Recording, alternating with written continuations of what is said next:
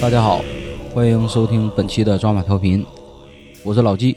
大家好，我是丁教练。哎，曾先生，哎，从今天这个出场啊，比较沉重，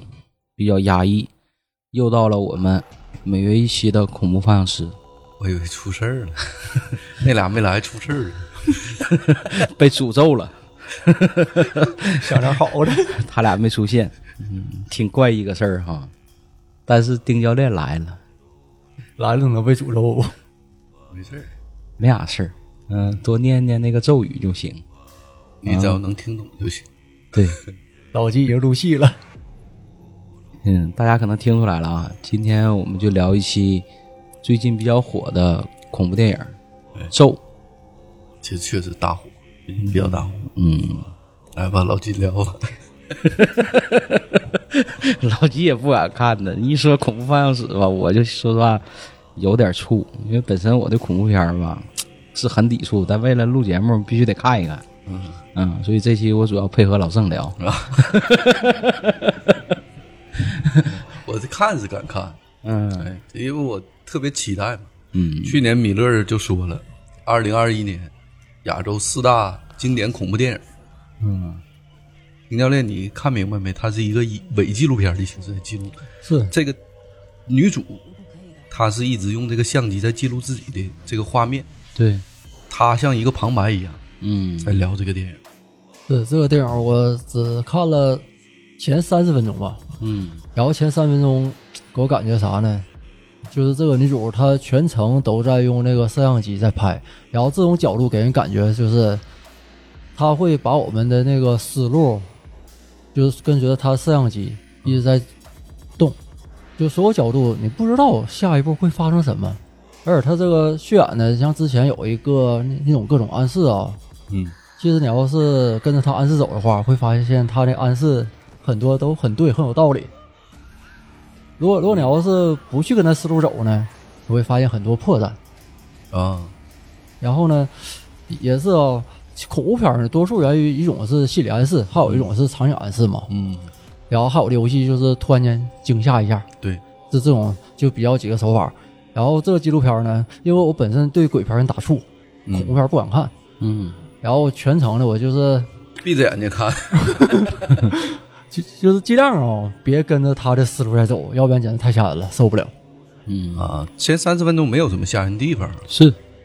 但是他有很多心理暗示啊，哦，嗯确实这肯定要心理暗示，要不然他是恐怖啥意思，对不对？它毕竟是以纪录片的形式嘛。嗯但电影的形式啊，包括电影的这个说导演呐、或者说演员呐、我觉得还是不讨论，毕竟要专业的两个主嗯播他没来，对，是专业东西咱讲不出来。咱们三个还是以这个平民观影的角度，哎，聊一聊这个电影啊。嗯当然，这期啊，一定它是有剧透的啊，但嗯我相信其实这已经出一周时间了，一周多的时间。嗯如果说你特别喜欢这个，或者特别期待的，大部分人他都看完了。对，要是我们上周六录的话，这周发出来的话，这个电影可能会涉及到很多剧透啊。你看之后，你听完之后，你再看觉得没意思，但其实这个我觉得影响就不大了啊，毕竟很多人都看完了。如果你要是没看的话，呃，你想先看你就先看，然后再收听我们这期节目。包括我有的时候录节目都是一样的，就是在听完这个电影之后，或者听别的电台也一样，听完这个电影之后再去看，也是会很有意思的，而且它会有不一样的感触。嗯如果你喜欢这么先听电影再去看，那你就先听这期节目。但我一定跟大家说清楚，这是有剧透的啊，嗯因为我们三个人不能说从导演呐、从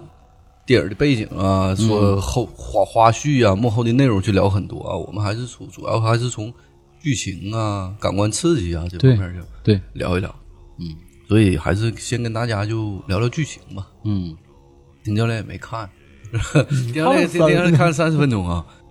我之前就跟丁教练说了，我你看一看的话，前一个小时嗯剧情很慢。我这个群里出资源之后吧，我看了之后就觉得他的前一个小时节奏太慢了。老金，嗯你有没有这种感觉？就是是前面节奏有点慢。嗯嗯，反正我印象中就是恐怖片儿吧，都是这个节奏推进的非常慢。嗯然后呢，它会营造一种气氛，或者说有一种心理暗示，嗯不断的去引导你往那个思路上走。你从你就拿这个电影来说，最开始上来那个摩天轮嗯啊，告诉你先是你正常看啊，你这往左转对，然后呢，你有一些意念，你认为它往右转，嗯哎，它就跟着往右转了。你也不知道是它这个做出来动画是不是那样，但是当时确实对，我受到也它这个看过引导啊，它包是括他说往左看的时候，他就在往左转；嗯，他他说往右转的时候呢，他其实就在往右转。对你包但括是那这个个行驶的列车不也是对吗？，但那个瞬间的时候，这摩天轮我感觉往右转，同时他也在往左转，嗯，所以这种我就有点迷糊。因为这个时候，那个观众呢可能会被他所引导，对，那肯定一个是引导，对，然后再一个呢，那个自己的意念呢加上视觉呢，还给你一种感觉，他是往左转呢，它没往右转呢，这时候你就比较纠结了。但那个视觉，我感觉他这个摩天轮是有时候左，有时候右。对，但是那个火车，我看大部分时间是往左开，嗯有一段时间是往右开。那这个对其实不重要。我还想问大家一个问题，就我看到这儿的时候，嗯就是你们之之前呢，就生活当中有没有感觉到哈，就是受这个命运的一个牵引？在我工作之后呢，我就发现有的时候，尤其是我后几年工厂上班干了几年，那那那几年没有什么感触啊。后来我到这个保险公司以后啊，做销售，我就能感觉到哈，比如说今天有一事儿特别不痛快，哦，呃，不开心，嗯往往过几天之后呢，就有一好事儿。啊等你好事儿太多了之后呢，就肯定突然有一些有个坎儿，哎，是有一个不好的事儿。尤其我看我们做销售啊，对无数次的拒绝，嗯保险公司或者说销售公司，他会给你一定的洗脑，说你不用担心拒绝，你拒绝多了呢会承担的，嗯因为你见的客户这个是一个概率问题。嗯是最常的例子是扑克牌嘛，对，大小王肯定会有。嗯但后来我就感觉呢，哈，尤其是你干的时间长了，我就比如说被拒绝特别程度特别严重的时候，往往不是最坏的结果，嗯，可能过一段时间呢，会好哈，啊，会突然有一事儿好起来。嗯这可能就之前铺垫铺到位了，然后最后对，这可能是一个正向的结果，嗯但是我感觉它是受某种意识形态去牵引，嗯但这个事儿你说不清楚。我之前也跟很多人去聊这个事儿，福祸相依嘛。嗯就是你今天遇到一个不好的事儿，过两天呢，你可能会遇到好事儿。嗯我相信所有所有人，每个人都会这样。嗯可能你一生之中发生无数的事儿，但这种事儿它一定会发生，嗯因为有概率问题嘛。这个不是说神鬼一说啊，这个我们没有这个关系啊，因为我们也不是也也都大部分都是无神论嘛，我们也不在韩国，嗯是吧？也不在日本，所以我说这个事儿只是在你生命中，它一定会发生这个事儿。比如今天你遇到一个不好的事儿，嗯，过了一段时间之后，事情突然之间有一个好的结果，或者说另一件事儿嗯带来一个好的结果。嗯所以我就说这个意思是什么意思？就是说你们有没有在生活中遇到过这种事儿？因为我之前跟别的朋友聊天的时候也会聊到这个事儿。我说他就跟我有钱儿，你你遇到一个人儿，他跟你聊天说：“哎呀，我今天真不顺，那 不顺。”我说你好事儿就要来了。嗯但也哎也会有一些安慰的情绪啊。我嗯说你你你你会好起来的。过一段时间，他会跟你反馈，他说：“哎呀，我有一个正向的结果。”嗯所以事情并不一定完全是他表现出来的这种状况。所以我看到这个地方的时候，就觉得他说你相不相信命运，我就突然间有一个感触，我是相信这个东西。嗯你一相信，嗯，但你就其顺着实，电影思路去了，走了。但其实这个他只是给你一个开篇的导向啊，嗯其实后边也没有太多的这个联系。嗯，但前期呢，一个小时节奏我觉得还是有点慢。慢对，刚开始推进的慢，哎，就跟大家前期就聊这么多，就聊聊这个剧情啊。我为什么说前期慢呢？因为第一，它这个进度推进的有点慢；第二呢，它这个时间线有点乱套。对，嗯那嗯来回切换，六年前，现在哎，对，就丁对教练刚才说说他看半个小时，说他看出来一个事儿，哎我说哎呀，嗯你还能看出来这事儿呢？嗯因为他这个时间线很乱的，对，不停的穿插，嗯可能你现在看到半个小时，现在出来两条线，对其实最后还有一条线，嗯现在这有个六年前，还有一个是现在。对，他在不停的穿插。我跟大家还是聊一聊这剧情啊，因为我们聊完剧情之后，他后期会有一个不一样的解读，嗯，每个人都会这个对这个电影有自己的解读，对，所以还是聊剧情还是很有必要的啊。就是首先上来吧，呃，这个女主啊叫若男，嗯呃有点像这个刘若英啊，嗯有有点像海清，我看有点像，是不是？呃，有点像刘若英。气质挺好，我挺喜欢。不知道大家注没注意到啊，就是这个电影啊，所有人是不化妆的。嗯这个导演抛开了这个恐怖片的这个一很很大一个元素，就是恐怖片的演员的妆容。嗯他所有人是除了特定剧情以外是不化妆的，嗯所以你能看到这个女主她是不化妆，啊，这真没注意。哎、也是挺漂亮的，是一个素颜、素颜的状态。对，她呢，第一幕起来的时候呢，她就去接她女儿去了，嗯她女儿在这个福利院，嗯她女儿呢这个时候已经六岁了，嗯她女儿叫陈什么彤，陈乐彤，陈乐彤，他女儿叫陈乐彤，他给他女儿接回来了，就在自己这个小家，他教女儿写字儿，教女儿认他名儿叫陈乐彤。嗯然后这个时候呢，你就能发现他家里是出现一些诡异的事儿，嗯比如说他这个姑娘呢，接回来以后，能看到天棚上不一样的东西，坏坏，哎，嗯别人看不到的东西，他姑娘叫管这个东西叫坏坏。嗯然后另外呢，你还能看到什么呢？你能看到他家的布置很奇怪，嗯他们家有佛堂，这个佛堂里边又有关公啊，又有三太子啊，嗯镇的一些什么东西呢？镇了一个摄像机，哦，这还真没注意到。哎，这个摄像机呢是用这个符咒给贴上的，嗯，镇着是一个摄像机，封上了，哎，这摄像机干嘛的呢？这个六年前那个线就出来了，嗯六年前呢，他们出一事儿，在这个六年的过程中呢，这个女主不断的遭受着不好的事儿。嗯首先，他父母开车的时候呢，因为在之前遇到一些事儿之后，他们争吵起来，然后整个他这个车被卡车给撞了，父母就挂了。嗯然后期间呢，他还遇到很多事儿，他把这个视频呢，就是这个摄像机的视频啊，但拿是给警察了。嗯这警察看完以后呢，吞枪自杀。嗯嗯，两个警察，哎，这个画面也是挺诡异的啊！嗯我一直以为从 从这儿之后，我就以为要不停的刺激全程高能。啊，全程高能了。嗯其实后边又回复了，嗯就是很平静的又开始给你叙事。然后呢，他就说这个六年之前呢，他们发生一什么事儿呢？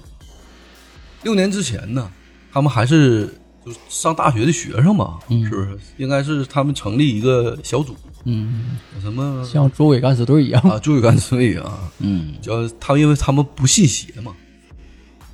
啊，这仨人呢，就有一天，其中一个小兄弟，就是这个女主的男朋友，嗯，去到哎，回到自己的家乡，回到自己家乡干啥呢？拜佛。家乡的人给他叫回来了，就这个时候你你该拜佛了。他们管这个东西叫拜拜，嗯就台湾的一个特色嘛。嗯然后在行驶的过程中，回家的过程中，突然就压了一个佛像。我也以为这地方要高能了，其实也没有，他只是在叙事啊。他这压的佛像过程中呢，女主怀孕了，嗯在路边开始吐。嗯然后等到开到这个地方呢，家里人呢就跟他说，他们有个手势嘛，嗯，反着这个手势，啊，对，那手势也很怪异，哎，是大拇指和小指并拢，嗯，反过来的，反过来哎贴上，哎对，反过来俩手一贴，嗯就一直在拜，说呢，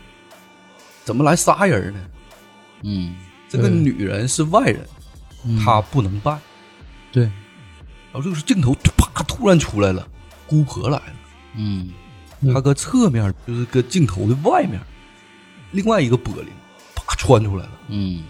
然后给吓一跳。哎，当时给我吓一跳啊！冲着这个女主角看了半天，跟这个两个舅舅说，他可以参加我们这个仪式，嗯为什么呢？因为啥呢？因为他也是被佛祖选中的人。哎嗯，天选之人了，你说这是被选中了，还是已经被诅咒了？被选中的，嗯，哦，还特意看了一下的他不手是相被嘛，选中的。哎，看了一下他的手嘛，嗯他不是被选中的，谁被选他中的？孩子，他肚子里的孩子。哦嗯当时那个他们不就说了吗？你肚子里是个女儿，嗯是个姑娘，她是被神选中的，最后叫接班人呗。嗯这个他孩子是一个整个电影里非常非常重要的一个角色。对，这只有他能看到那个不神明啊。不，只有就神明就选中他了，哦，作为他下一代的接班人。每一代都会有这么一个每一人，代他有有这么一接班人。六年前的姑娘他们干啥了呢？他们呢想破除这个迷信，嗯因为他们整个这个村子里啊，在祭拜一个神仙，就是祭拜一个佛，嗯，佛母哈，对、佛母。其中呢，这个村子里有个地道，嗯这个地道啊是禁止所有人进去的。嗯她这个男朋友啊，他从小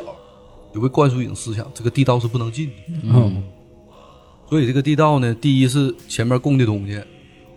后第二呢，就是它是一个小木门儿，只允许一个人的这个能钻进去，这种像一个狗洞一样。对，很小，呃，然后上边是木门上面贴的符，嗯说允许你们拜了嘛，允许你们拜了。当天晚上就进行这个仪式了，还不允许你们仨参与，给你们仨呢关到一个屋里，哦，就整个村子开始这个仪式。我觉得哈，最后让他们拜一下就结束了，因为他们之前已经把他们的名字嗯，都写写上了给写到他们这个祭拜的这个仪式的谱子上了。嗯这个时候，他们其实已经参与祭拜了。这这个电影里边好像名字很重要。对啊，名字是非常重要的，就相当于你这个时候相当于已经把自己供奉给佛母，对，哦，只是把你的名字写上。嗯写上之后，其实跟他们没有什么关系。后你到后面整个看完之后，你就会明白，他这个祭祀只需要是人越来越多，哦，他只需要是人头在这儿可就可以了，并不用每个人都办。嗯然后后来就进行仪式了，他们晚上就偷偷去观察这个仪式，观察这个仪式之后呢，就发现小女孩儿嗯，发现他们了。啊，当那时个有妹妹哎哈，，当时有个妹妹，她是伯母选的本代的哦她的继承人，嗯他带着这个女主进了一个屋，这个时候你就能看到，这个供桌上摆了很多的这个小的泥塑，嗯这都是供奉给佛母的孩子。哦，嗯然后你能看到这个整个场景很诡异啊，上面是画满了叫壁画呗，嗯然后其中有一个地方在不停的滴血，嗯，对，这个就是佛母的屋了。这个滴血叫莲蓬，哦，嗯莲蓬状的空有眼儿似的哦，又往下滴血。这个时候，你就能看到他也不知道为什么啊，这地方没有路灯，他们只是一直拿手电筒在照，嗯所以给你一个很阴森诡异的气氛。应该很嗨的气氛吧？拿手电筒一照，跟演唱会一样。因为你手电筒光很小啊，嗯只能照到一个地方。照的每个点都是那些佛像啦，或者是神像啦。对，本身那个神像外表都是很狰狞的，对所以你看到之后很吓人。哦，然后这个时候你就能看到，这代的继承人剪掉他的头发，把这个头发喂给他从这个供桌底下拿出来的一盒，这盒里装的是什么呢？是蛤蟆。嗯他把这个头发揉了南以后说扔给这个蛤蟆，嗯一扔，盒子里咵开始晃，哦，蛤蟆把这些头发都吃掉。嗯其实这个头发是什么呢？是供奉给佛母的一种祭祀品。啊，这父母还挺好啊，光光要头发就行，不要命。嗯，他佛母也没少要命。 然后整个这个这个画面就切回来了，就是六年嗯前的事儿又又结束了，整个画面就切回来了。实际上全程的话，女主是偷偷拿摄像机全录下来了。他带进去了，对他带进去了，他把摄像机因带为我进去看了到。有个镜头女主嘛没录，其中的啊，呃一共三个人嘛，女主和她男朋友，另外一个小哥们儿，他把这个全程都给录下来了。嗯，这他怎么看到女主在这个跟这个妹妹在这个小屋里有什么活动呢？他把这个摄像机从嗯包这里个了从这个门的底下给塞进去的，嗯，所以这整个这这个事儿呢，都是摄像机拍出来的。对所以是所以通过这个摄像机反映出来嘛，都能看到嘛，要不这个传递不出来了，对，所以这部电影就是这这这种感觉很真实。就伪纪录片。嗯伪纪录伪纪录片嘛，嗯，是，这感觉就是拿摄像机偷拍了很多一般看不见的东西，拿摄像机因为偷拍嗯拍了很多让人好奇的事儿。哎，这个咔，这个镜头就结束了，又转到什么呢？六年之后，嗯所以他俩感情是非常所以他深的，他俩感情非常好。朵朵这个时候已经被这个神明附体，嗯他从很高的地方叭落下去以后，你能听到这一个过程是很长的。嗯，他从高楼上一个台阶上叭蹦下去了以后，哦啪落下去了。你以为他摔死了，其实他呜呜一会儿又爬上来了。嗯，然后这个时候他发现啥呢？他发现了他家这个祭祀这个大厅里边有这个关公啊，有哪吒什么的，镇这个摄像机摄像机。嗯，他把这摄像机呢偷偷的打开了，符咒给打开了。嗯，打开以后呢，他看了里边的录像。嗯，这个时候他母亲在干嘛呢？中介来了，他想把他其中一一个房间租出去，哦，他没管他孩子。嗯，这时候朵朵自己把这摄像机发现了，然后他看了里边的视频，从这以后事儿就大了，把这封印给解开啊了，把封印解开了。朵朵呢，她的身体就开始发病。啊是就那个开头就有有那画面嘛，对，然后这个时候呢，社工，福利院的这个社工啊，他之前跟那他母亲处的关系非常好，嗯，他也发现很很多诡异的事儿，他就给了朵朵一个符咒，请来的符咒，嗯，然后通过他的父亲呢，给他一个刘若男，刘若男就没要，嗯，他说你是不是觉得我精神病啊？突然之间，这个老太太有一个镜头，嗯这个时候呢干啥呢？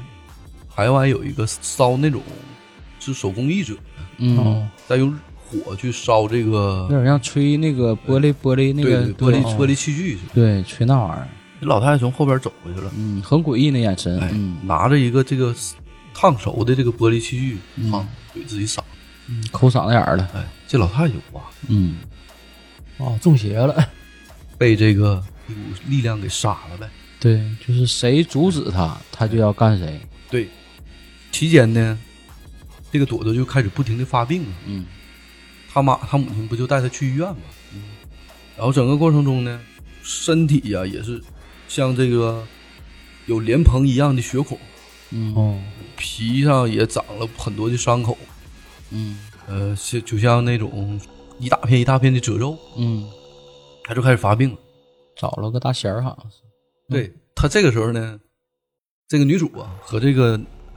她的爸爸哦朵朵的爸爸就去就去准备去去找一个当地就是比较有能力的这种道士呗哎，，就是仙师呗，嗯一个老头儿一个老太太。嗯他在过程当中啊，开车的过程当中，我不知道你们注意没注意，就之前呢，有个戴眼镜的女大夫，她的心理医生，啊啊，记得嗯哎，就跟她说呀，她那段话刚开始我觉得听的就写就说的非常好，嗯说有些人看到一把椅子倒了以后，就认为不干净的东西在作祟。哦，嗯另外有一些人呢，看到这把椅子倒了以后呢，认为是上帝的神迹。嗯，每个人理解不一样，对，嗯他说我不知道你相不相信命运，嗯，但是呢，你只要不去想它是一件坏事，想它是一件好事，你就可以战胜它。他是一个心理医生嘛，嗯但他这个时候发现，女主啊还是没有变化，嗯，走不出来，哎，一直这个他是在痛苦当中。然后这个医生啊，就拿着这个视频，他说：“这个摄像机的视频我看了，嗯，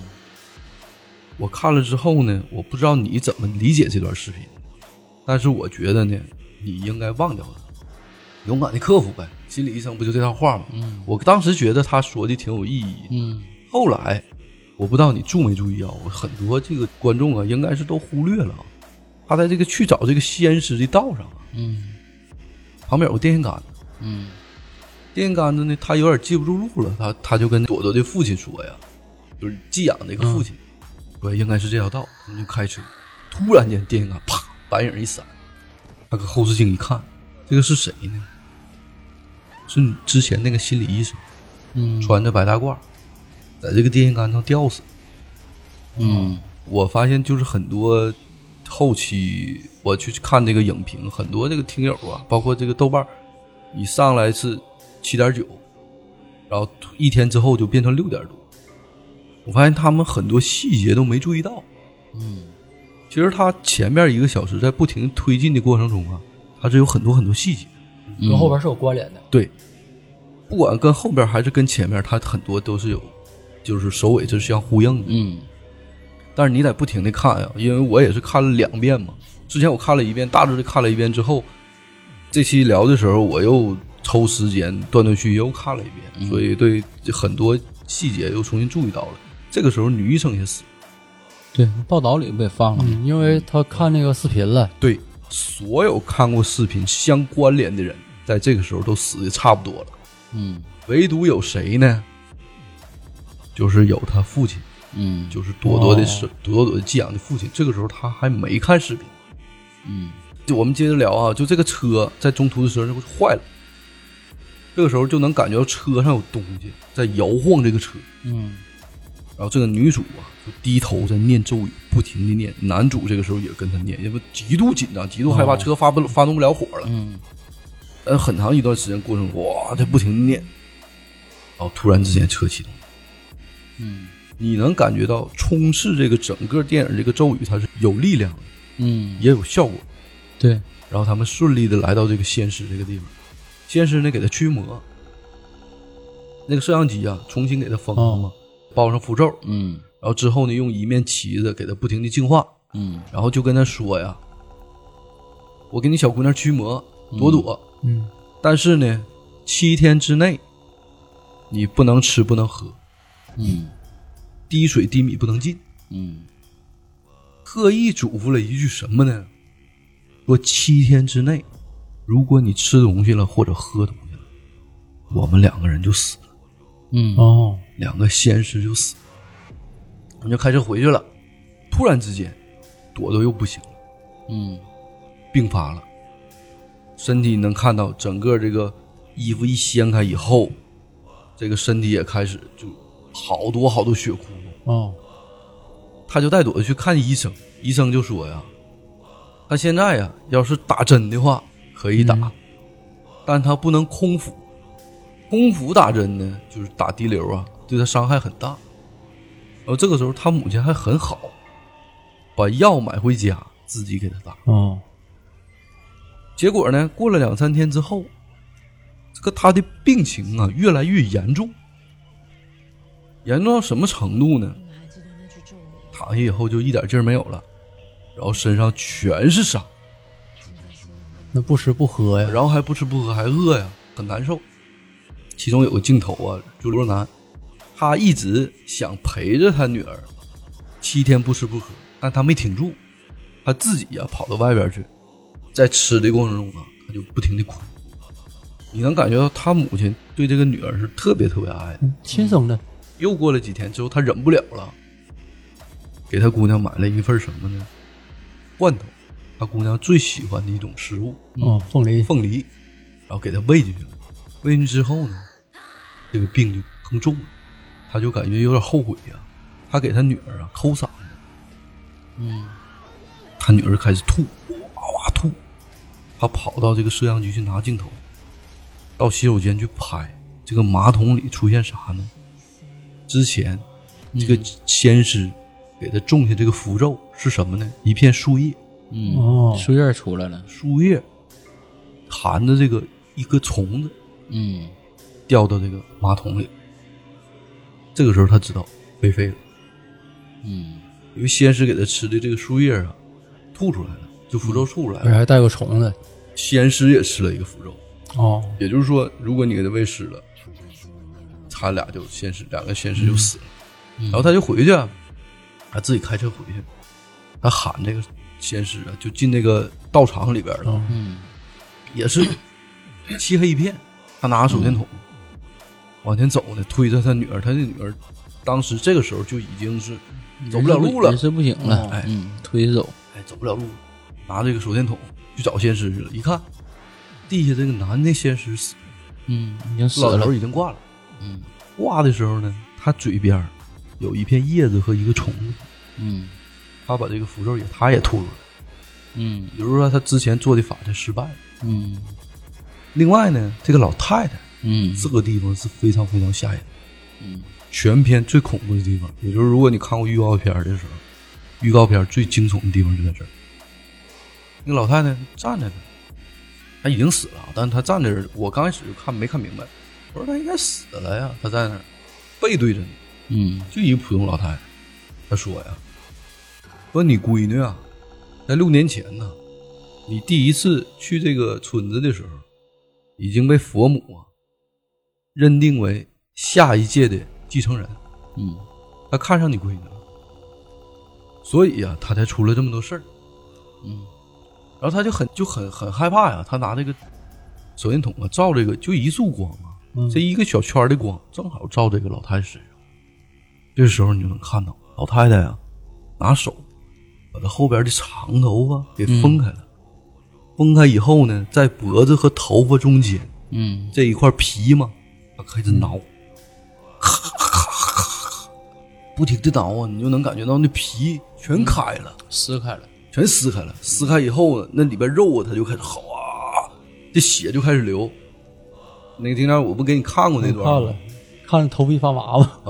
那段他就那段最吓人呢，我不知道他干啥，我是挠啊挠啊挠，突然之间啪就没了。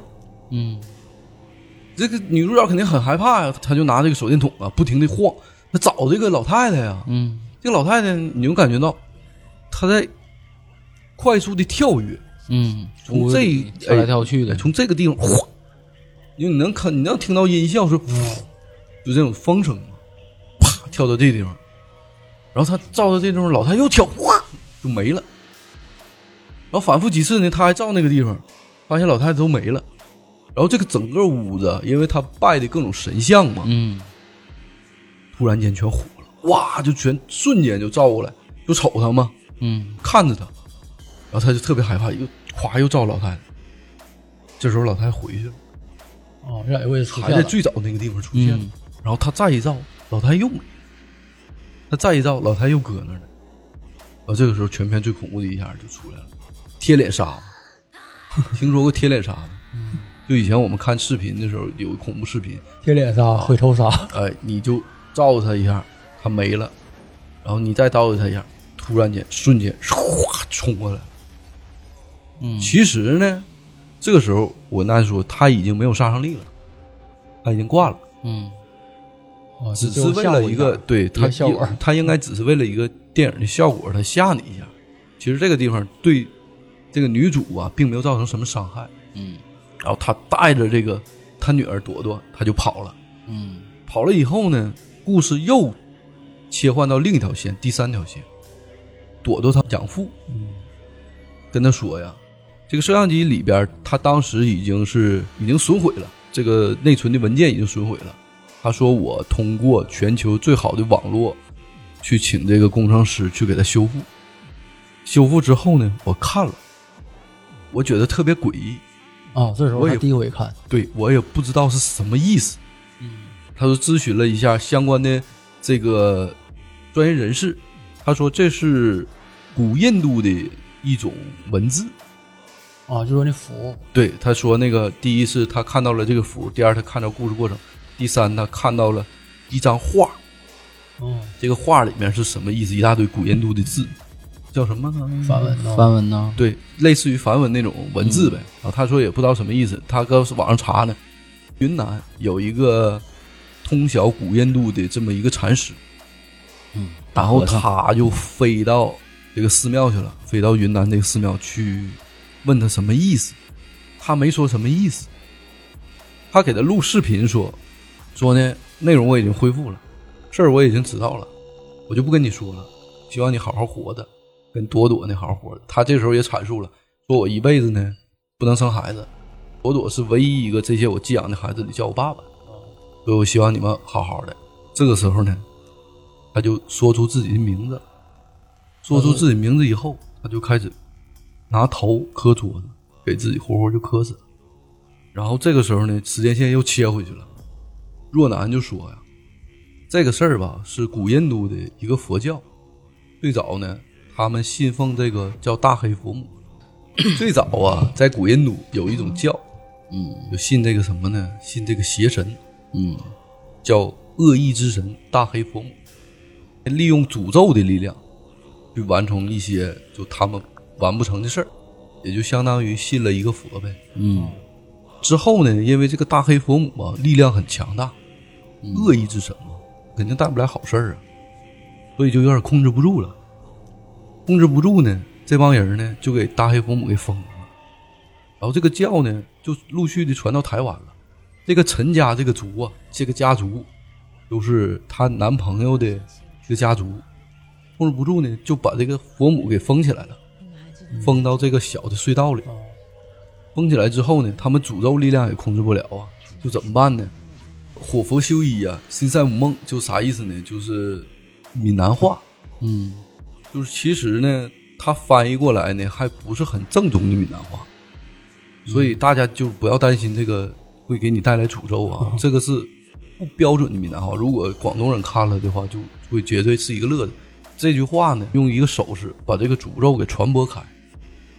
嗯，也就是像分母一样嘛。哦越来越多的人知道这个诅咒以后，把这个诅咒之力呢降低。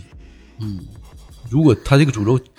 集中在某一几个人身上的时候，这个会非常强大的。嗯，所以这个故事也就闭环了，让这个之前这个陈家这个后裔啊，就回来、把这个名字写上，由我来分担。呃，只是为了分担诅咒，嗯，分担这个伤害，这个事儿就闭环了。这个事儿呢，是由这个云南的大使通过这个梵文，给一点点儿的给透露给他的，就翻译梵文嘛。然后这个女主角才知道怎么回事儿。然后这个时候，这个影片的细节就出来了，就是最早这个六年前的故事怎么回事儿呢？不是在这个祭祀的过程当中吗？然后他们看到这个祭祀了，看到这个祭祀呢，他们想破除迷信，一直在录嘛。祭祀之后嘛，他们三个人，人家都祭祀都走了，他们三个就跑到这个地洞地地道地里洞了里，地道里了，有一个声音在不停的指引他们，哦就跟所有类似的这些什么恐怖片一样，一个经典的恐怖情节，蛊惑人心嘛。邪能的力量在蛊惑人心，你突然在这个场景里面出现，你会受到蛊惑的。嗯，然后这个时候呢，这个女的突然之间，这个下部啊就开始流血，嗯下身开始流血啊，开就开始流血，然后他就进不了这个地洞啊。他们还听到地洞里有声音，嗯传出来小孩的声音，对，哭啊、笑啊，就各种声音。其实他一直在就一直在蛊惑你嘛嗯，引导你进去，啊。然后他们三个就有点懵懵了，说咋整啊？那个小兄弟戴眼镜，那小兄弟就是不是她男朋友啊？戴嗯眼镜小兄弟说：“咱们就进去看看，给他叫有个小孩就救出来呗。”对，都嗯来都来了，哎不能这时候退出去，她男朋友特别有正义感，是一个很有正义感的人。嗯就是他不信邪，就进去救这孩子呗。他以为是有有这个祭祀的时候，哦把这孩子扔到洞里把他了啊。这洞里有声音嘛？戴眼镜那小哥们儿咣一脚就给踹开了。踹开以后，他们就进去了。就是他们进洞之后，戴眼镜那个小哦小兄弟冲出来了，然后把摄像机扔地下以后，他就跑了。你能看到很惊恐，哦嗯，也不知道看过啥。搁这个组啊里就开始跑了。然后女主也不知道咋回事儿啊，她就想看这个视频。然后这个时候呢，妹妹来了，哦给她灌了一碗水，拿坛子装的水。这个时候整个是没有声音，你能看到她跟妹妹在不停的吵。这个是怎么回事呢？那妹妹把这个这蛤蟆养那蛤蟆里边弹的水灌给这个女主，嗯，女主喝了以后呢，就跟这个佛母与我一体，达成了一种契约，哦嗯她的孩子是佛母下一代的继承人。哦然后妹妹就跟她说：“你喝了以后你就安全了。”妹妹是为了救她，要不然她也得挂了。嗯所以她一直活下来。嗯哦其实这个时候后后期就看了一遍，我就感觉她不想喝这个水，嗯她不想这个承受这个。但当时那个时候的你很，你无意中被人灌了一种这种东西，签订一个契约的，你肯定也是很生气啊，因为你是、那个时候就是你摸不着头脑啊。是然后女主呢，就她就去找那个戴眼镜那个小兄弟去了，然后族人都吓坏了，嗯族人全来了，然后就带着那个谁呢，她那个男朋友就给她男朋友搂跑。其实这个时候你能看到她男朋友脸就已经没了，嗯哦，但你不知道怎么回事儿，嗯她男朋友脸就没了，她就满处去找这个小兄弟，就戴眼镜这小兄弟，问他怎么回事儿啊。然后这戴眼镜小兄弟在一个村口里突然发现了，过来咬这个女主，那女主就推他呀，眼他眼睛突然间站着的时候，突然间一下变得一个贴面纱，哦咬他胳膊了。嗯那女主就给推开，推开之后，这个戴眼镜那兄弟牙一颗颗开始掉了，就牙全掉了，嗯牙全掉了之后就疯了。嗯然后女主呢就追他，追他的过程中呢，那东西就吓人了。他看到这个祭祀大厅的地方，有一群人跟低着脑袋跟祭祀呢，就不停的念这个咒语，哦就跪地下，一所有人都是不停的念这个咒语。他就害怕呀，跌跌撞撞往后跑。突然之间，那个姑婆脸啪闪了，我操！那地方给我吓一跳。姑婆出来了，就那个嗯沧桑的一个老太太，那那块儿就挺恐怖的。然后他就继续跑啊。下一个场景，突然间啥呢？一个棚子，前面有个栏杆，上面是个棚子，里边站的是啥呢？一群人，全是男的。嗯那男的穿个啥呢？类似于日本相扑的那种哦啊，都当裤，兜裆裤。嗯所有人呢，除了那个兜裆裤，啥也没有，嗯满身符文，嗯大概能有十个吧，嗯，分两排站着，嗯然后就用眼眼神瞅他。所有人都在用眼神瞅他，他一边跌跌撞撞往后跑，拿个手电筒照着，突然间光打到那个十个男的身上，所有男的都一直瞅他。你另外看到另一个祭祀的房间，她男朋友已经被拿火彻底的给烧着了，一直搁那点。嗯所有人都在低头念这个咒语：“我不修一，心在无梦。嗯，啊，点了天灯了是吗”？对，然后啪，这个镜头就结束了。然后最后才交代，这俩兄弟干啥了呢？光那小子把那个门给破开了，他俩就进去了。嗯进去呢，就发现这所有的地方啊都是封着的，嗯哦就是一条地道好几条地道，所有地道的尽头都是封着，有一个镜子。嗯这个镜子呢，底下有个小人儿，嗯就雕塑的孩童。哦这个孩童指着这条道的方向，就面冲着这条道的方向，尽头是一个镜子。然后有三条道都有什么呢？其中一条道有祭祀的一个东西，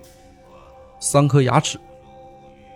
嗯这时候就能明白佛母祭祀的东西都有什么呢？第一就是人的牙齿，嗯所以你开篇能看到这个小姑娘嘴里全是牙。啊有啊，长了很多牙。第二呢，还有一条祭祀的猪，上面摆的呢是三穗头发，嗯这也是祭祀的一样。另外呢，就是你能看到另一条道的尽头是大黑佛母，嗯类似于观音一样的一个铜像，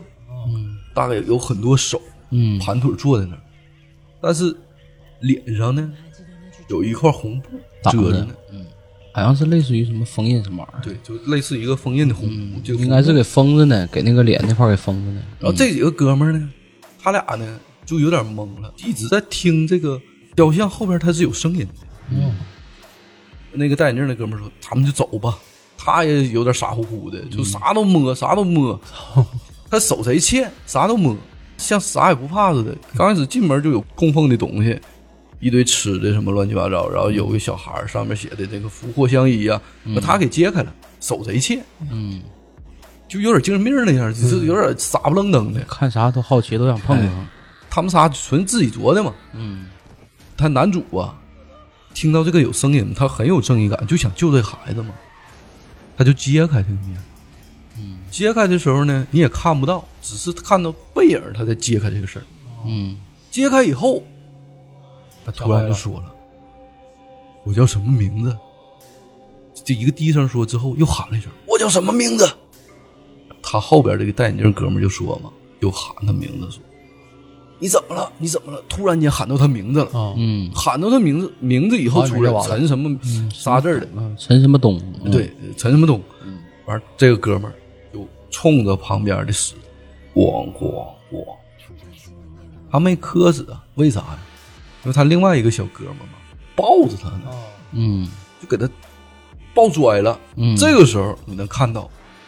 所有的镜子，啪啪啪啪，全碎了。嗯你就知道这个是咋回事呢？他们那个用这个镜子啊堵在这个条道的尽头，镜子是冲不出去的。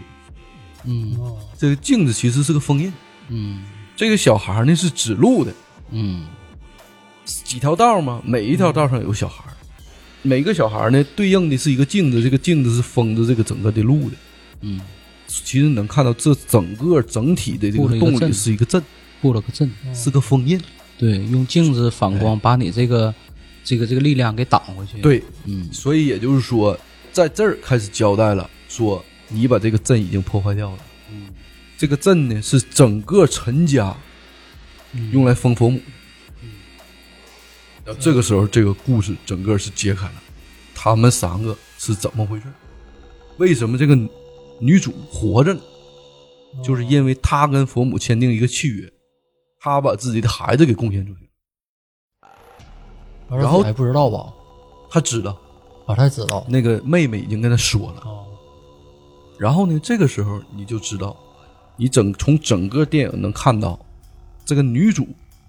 她是不说自己名字的，她把自己的名字改了，因为之前嘛，她因为精神状态不好，有社工让她来签字，说剥夺你的抚养权，她说我不能签字，就是她的名字这六年是没有写过的，嗯，所以她也没死，嗯，对，这块儿又回到之前那个最开始他们刚去村子里的时候，那时候不是让他在那个黄纸上写上自己的名字嘛？然后那姑婆不就说了嘛，说你一旦把这个名字贡献给佛母之后，那么你就不能再用了。对当时就说过这个话啊。你只要说出自己名，你就是会死。他把他女儿的名字也改了，嗯叫朵朵，就是他六年之内没让他女儿再念自己的名字，嗯所以这个地方是就交代他一直活下来了。啊，三阳店名也是假的，哎，他的名字，他俩的名字都假的。六年之内，他和他女儿名字都从来没被提起过。嗯接着剧情就往下交代了，又有啥事儿呢？这个女主啊，妹妹不已经说被媒体发现了吗？送到医院去了，悄悄的啊到妹妹那儿，妹妹不睡觉呢，嗯不已经是这个应该是在这个医院嘛，她偷偷的拿刀啊，把妹妹耳朵给割了。嗯所以你这个地方就知道，献祭的东西啊有三种，第一个假就是牙，第二个就是头发，第三个是孩子的肉。嗯哦，中间也有交代说，妹妹两个耳朵是没有耳坠的。嗯女主啊问妹妹说：“你耳朵咋了？”说：“我献祭给佛母了。嗯”所以说，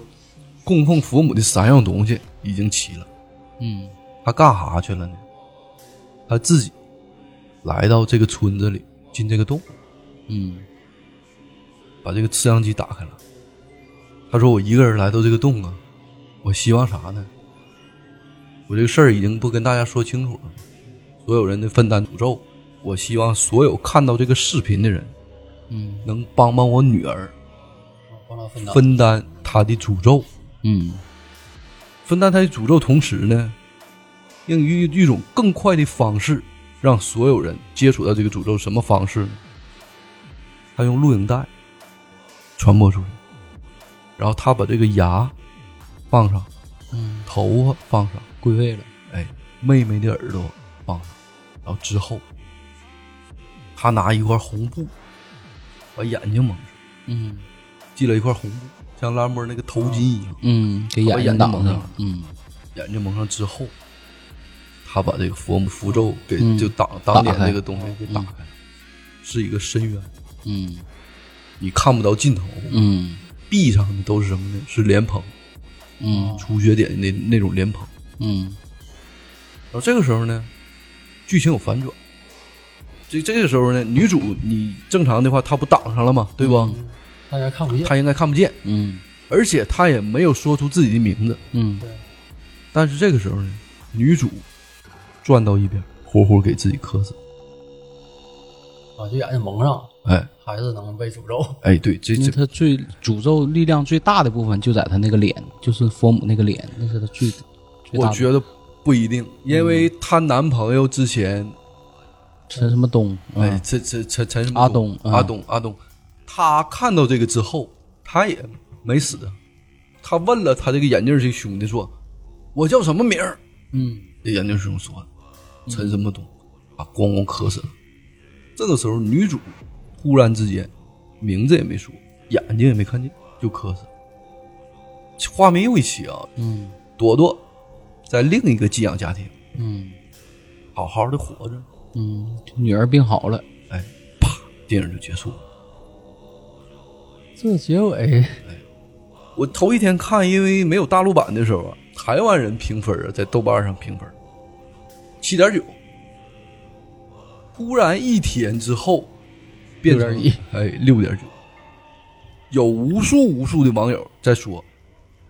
感官相当不好，就是你用一个伪纪录片的形式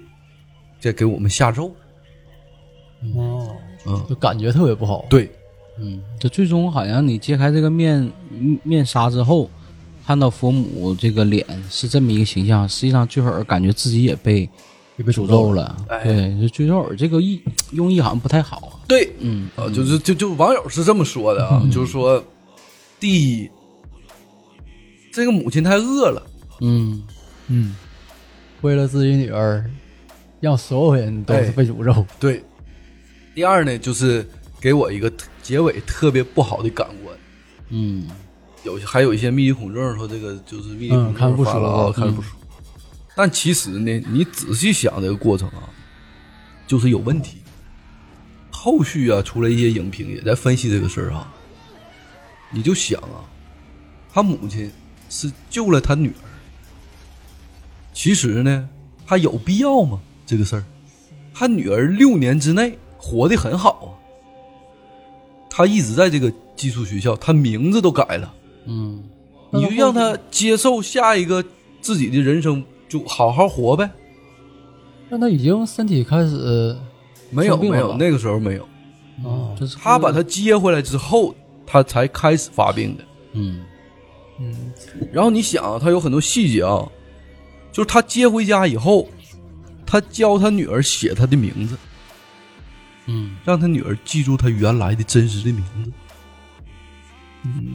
这不相当于触发一个个机关了吗？哎对啊，然后他自己呀、就是放心的跟中介去聊，把他女儿晾在一边儿，导致他女儿在这个供奉这个神就神龛的地方发现摄像机，看着视频。还有啊，在救他孩子的过程中啊，他明知道这七天是不能让孩子进食的，嗯结果最终他给孩子吃东西，吃东西之后，在感到他孩子有问题的时候，嗯，才想起来，不应该他又后悔了。嗯嗯他不是说想起来这个问题，这毕竟他亲女儿嘛，他对这整个过程当中，就亲身体验到他这个吃东西之后，这个病情并没有好，而且在整个他很痛苦的过程中，他后悔了，所以他又重新给他抠嗓子，但抠嗓子这个时候已经没有用了，之前这个符咒已经吐出来了，是你要这么看的话，这这个母亲确实挺挺就就是挺这恶这个电影吧，它有很多很多细节，你感觉到他是在救女儿，其实他是。不停的给他女儿下个套，是最终就是他有什么目的呢？我感觉啊，他就是为了在这个六年当中，就他经历了无数事儿嘛，一直在折磨他嘛，所以他想让他女儿重新回到他身边，接受这个事儿，把他女儿献祭给佛母。你重新再看这个电影当中，电影里有无数这种情节，是在说他母亲刻意的让他女儿重新接受这个事儿。实际上表面上是他想救他女儿，表面实际他上另有目的。，对，他为什么最后的时候啊，他要蒙自己的眼睛？你如果有自己替自己女儿牺牲的这种就这种这种想法的话，你完全没有必要蒙自己眼睛。嗯，就直接面对了，对你直接面对就可以了。大不了一触网破，对呀、拼了。你为什么还把这个东西就传播给自己女儿，还传播给所有能看到这个东西的事儿呢？嗯，实际上提到这个细节的话，听众们可以，而且他为什么最后他的名字也也没说出来，他就自己死了，回我得好好看一看，研究研 究。是不是？对，那这个电影总体来说，它的所以你就细节啊还是比较丰富的，还对值得深思。你就你包括你第二遍看电影的时候，它有无数的细节，你就能完全的感觉到，就是他一直重新让他女儿接受这个事儿。比如说，他让之前的他的继父无意中看到这个录像带，为什么他能有这个东西啊？他一定是他传播给他的。这个东西已经是非常非常不好的东西，我为什么要给你呀、也就他也导致了这个医生间接的死亡。就我不知道你们看没看到，其中有一个细节啊，就是在整个这个事儿啊，就是整个这个结果啊，包括这个事儿，就是彻底的揭开以后，其中有一个细节啊，就六年前呢，法师在这儿讲的时候，然后旁边不有个和尚给他翻译，他挺着个肚子，嗯，坐在云南那个地方，听法师讲这个梵文是什么意思。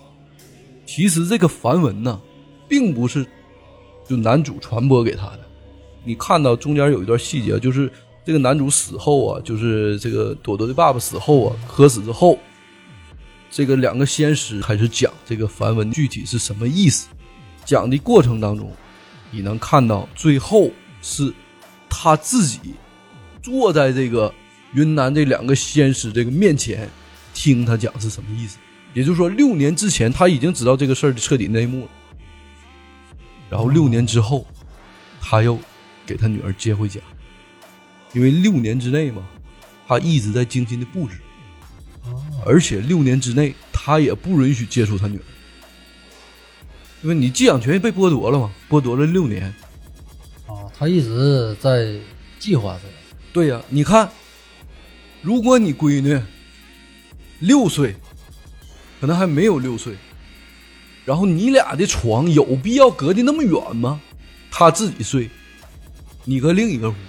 嗯出现了诡异事件以后，就丁小磊能看到他他女儿也是受这个邪灵的嗯这个控制。这个时候你还让她自己睡吗？这个事儿是不是没道理？这吧，可能传统跟咱们大陆不一样。你嗯像传很多国外影片都是小孩儿，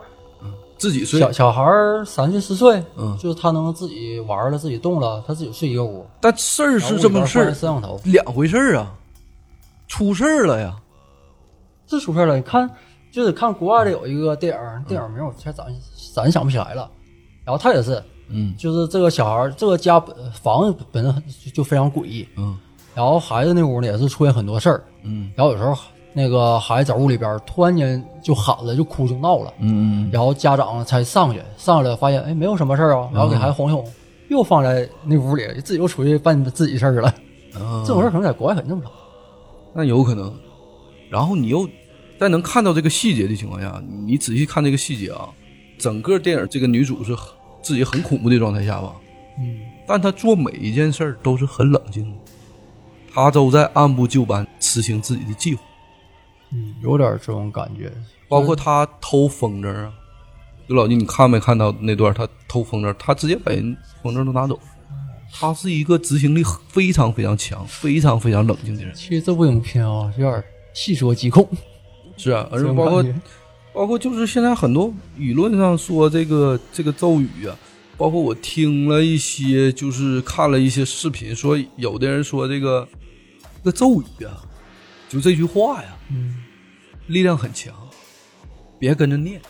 他全程用通过一个摄像机吧，就一个摄像机的一个镜头，然后再拍摄女主从头从六年前一直到之后发生所有事儿，然后给我们感觉特别有投入感。你像《午夜凶铃》呢，它全程是在讲故事，因为本身是个小说，嗯是在讲故事，把故事讲清楚。然后这个电影呢，就是观众后期评价不好，就是说他可能是通过这个电影仔细想想，如果说这事儿是个真事儿呢，他通过电影把这个东西散发出去，给人一种这种感觉。是，啊，这这确实这个是伪纪录片的形式然。后从另一面讲，他也很成功，嗯，已经对达他成他造成共鸣 了，，他呃引起了很大的、很强烈的舆论这个热议，是吧？这个没问没问题然。后如果观众比如说研究比较入戏的话，会感觉这个事儿细思极恐，越来越真，越来越真。会不会我们也是被利用了？但我觉得这个东西，你还是说，你郭德纲不有一句话吗？你要是听相声都能学坏，你就是那个玩意儿。啊 说你们完全没有必要说你这个太投入的带进去，它毕竟就是个电影，还是回归到电影本质。而且它的海报上面，我记得底下有六个小字儿嘛，嗯什么不信邪就得死，啊，有是的吧？是不信邪都得，死，还是嗯，哎不信邪就得没死？没我记得没有注意那段话，所以我就还是说回电影，就是你这个整个你重新再看一遍吧。母亲一直在利用朵朵去欺骗观众，她本质上啊就是一个很邪恶、很邪恶的人。你觉得她很恶，是散播了诅咒，嗯，其实她的恶并不是这样，